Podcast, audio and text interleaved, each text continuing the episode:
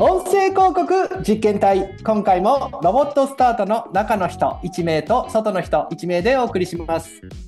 よろしくお願いします。で前回はポッドキャストの AI トレンドについて取り上げましたけど今回のテーマはどうしましょうか、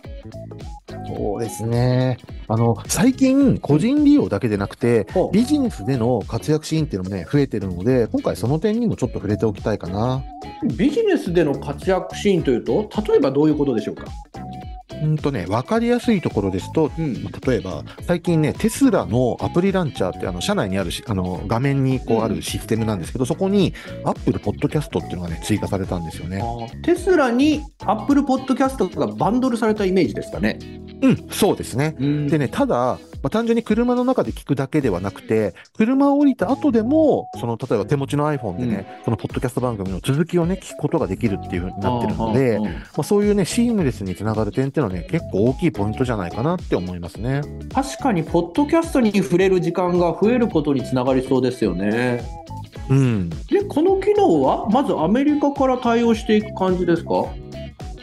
通ね、そんな感じするんですけど、んテスラさんさすがで、うんあの、いきなりですね、47カ国の14言語に対応してますと。えでね、もちろん、日本語にもね、ちゃんと対応してるんですね。それは嬉しいですね。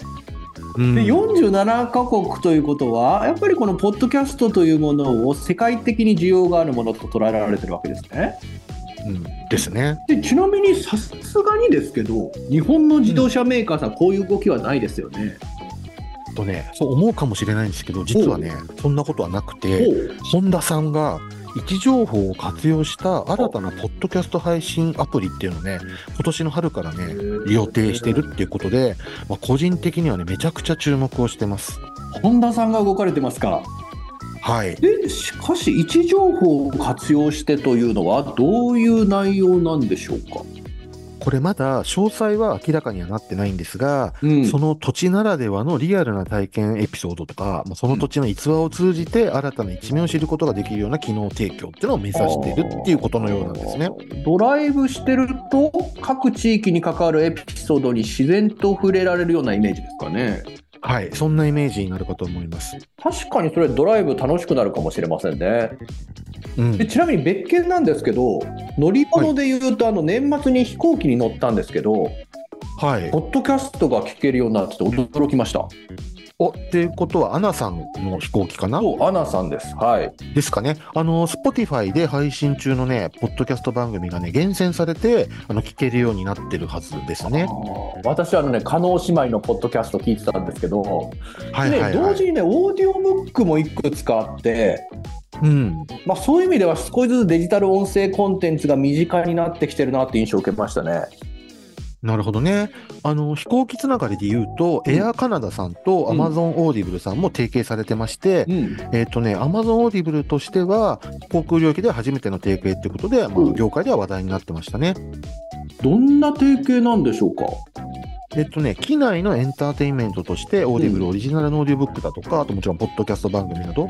えっとね、トータルで160時間以上のコンテンツを提供するっていう、そういう提携でしたね。まあ、カナダも昔からポッドキャストが盛んな国の一つですよね。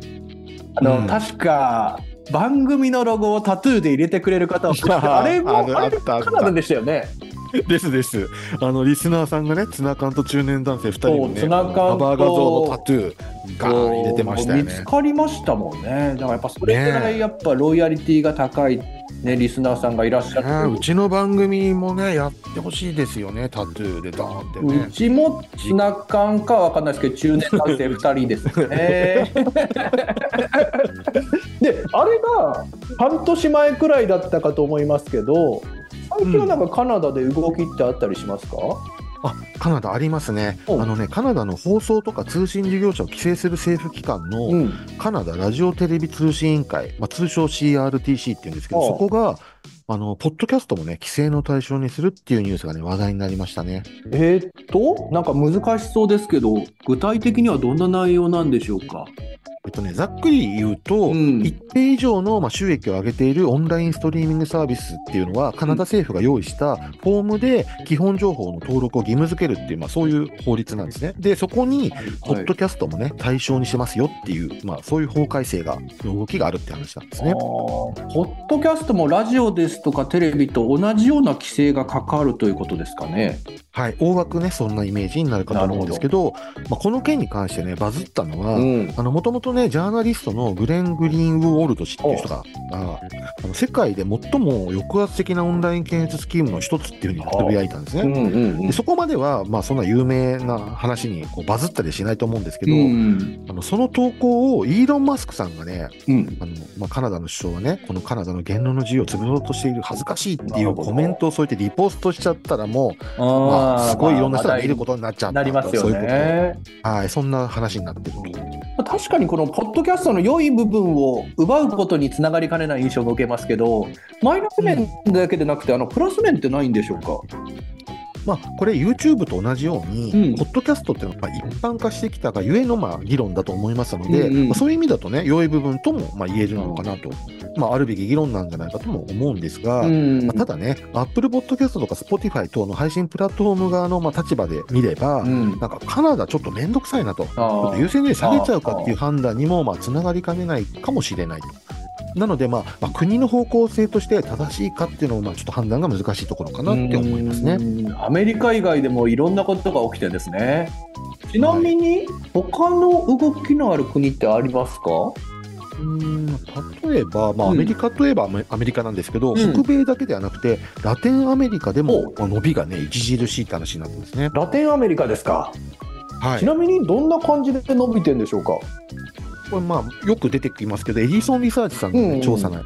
まあ、ベースですけど、はい2020年にリスナー比率っていうのがね、25%だったんですね。うんで、これが、2023年、まあ、3年経った後には38%まで増えてますと。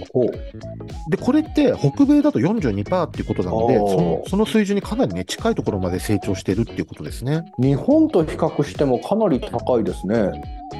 ですね。残念ながらね、日本はまだそこまで行ってないですもんいや、ね。伸びしろがね、その分ある。あ、伸びしろ、そう、もちろんそうですね。で、日本とね、似てる部分っていうのもちゃんとあって、うんえっと、そのラテンアメリカのポッドキャストリスナーの年収傾向っていうのは、一般の人に比べるとかなり高くて、うんで職業の傾向もね、えっと、会社経営だったり、事業だったり、あとはまあフリーランスの方が、まあ、比率が高いっていうふうになってましたね。うん知識習得目的で聞かれている方も多いと思うんで、やっぱこの辺りはバンコク共通かもしれませんね。ですね。うんでね、またね、広告に関わる調査っていうのもあって、うんえっと、ポッドキャストリスナーの55%は、おお気に入りのポッドキャストをサポートしてくれる広告主に感謝するって回答してるんですね。このホストとリスナーの関係が広告効果につながる部分もこれも世界共通っぽいですよね。うん、ですね。これもう私のね昔から提唱するあの地下アイドル理論がラテンアメリカでも健在ということで嬉しいですね。いややっぱり推しを応援してくれる、ね、広告主さんそれは嬉しいですよね。ますよね。まあ、ちょっとね、地下アイドルっていう、まあ、ラテンアメリカでね、地下アイドル理論っていう話はちょっと僕もわかんない。もうまあ類似性がねバンコク共通であるのかな、はい まあ、まあ、仮にそうかもしれないと。で、あとね、うん、最後に、最近ね、ようやくね、中国に関わる直近の統計っていうのを見つけたんですよ。昔から中国だけはデータが見つかりにくいって嘆かれてましたよね。はい、僕のね、検索の能力が低いからかもしれないですけど、中国語わかんないですもんね、なかなかね。うんで、まあ、結局ね、あの、今回見たデータっていうのは、うんまあ、ポッドキャストにおける、まあ、中国企業って実は日本にも進出してたんですよ、結構前から。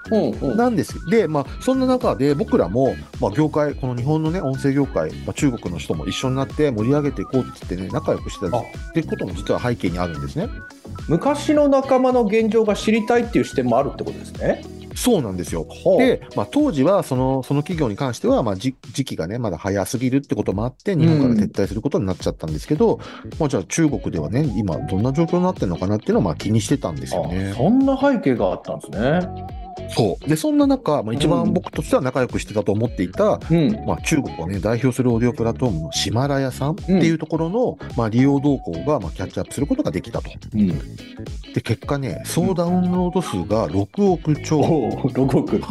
うん。やばいですよね。で、うん登録ユーザー数は4億人は4億人あ。だもんね。でね、平均使用時間もすごくて141分と。うん。うん。で、さらに、もう中国での、まあ、そのヒマラヤさんの業界シェアは73%ということで、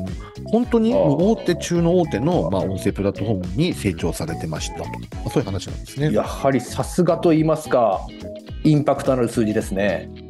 ですね。で、2023年にはうん2.2億人がね、ヒマラヤ系でポッドキャストを聞いてるってことで、うん。これが中国のインターネットユーザーの5人に1人が聞いてるイメージってことなんですよね。これ一つのプラットフォームで5人に1人ということは、普及率で見てもそれなりの国に入りそうですよね。ですね。まあ、で、リスナー数だけで見ても、うんもうアメリカに負けてないような状況なので、まあ、やっぱり今後の、ね、展開からも目が離せない国だなって、改めて認識しましたね。確かにそうですね。なんかね、この後ヨーロッパの話とかも聞きたいところですけど、なんかうんこのままいくと取り留めもなくなってしまう気もするので、今日はこの辺りにしましょうか。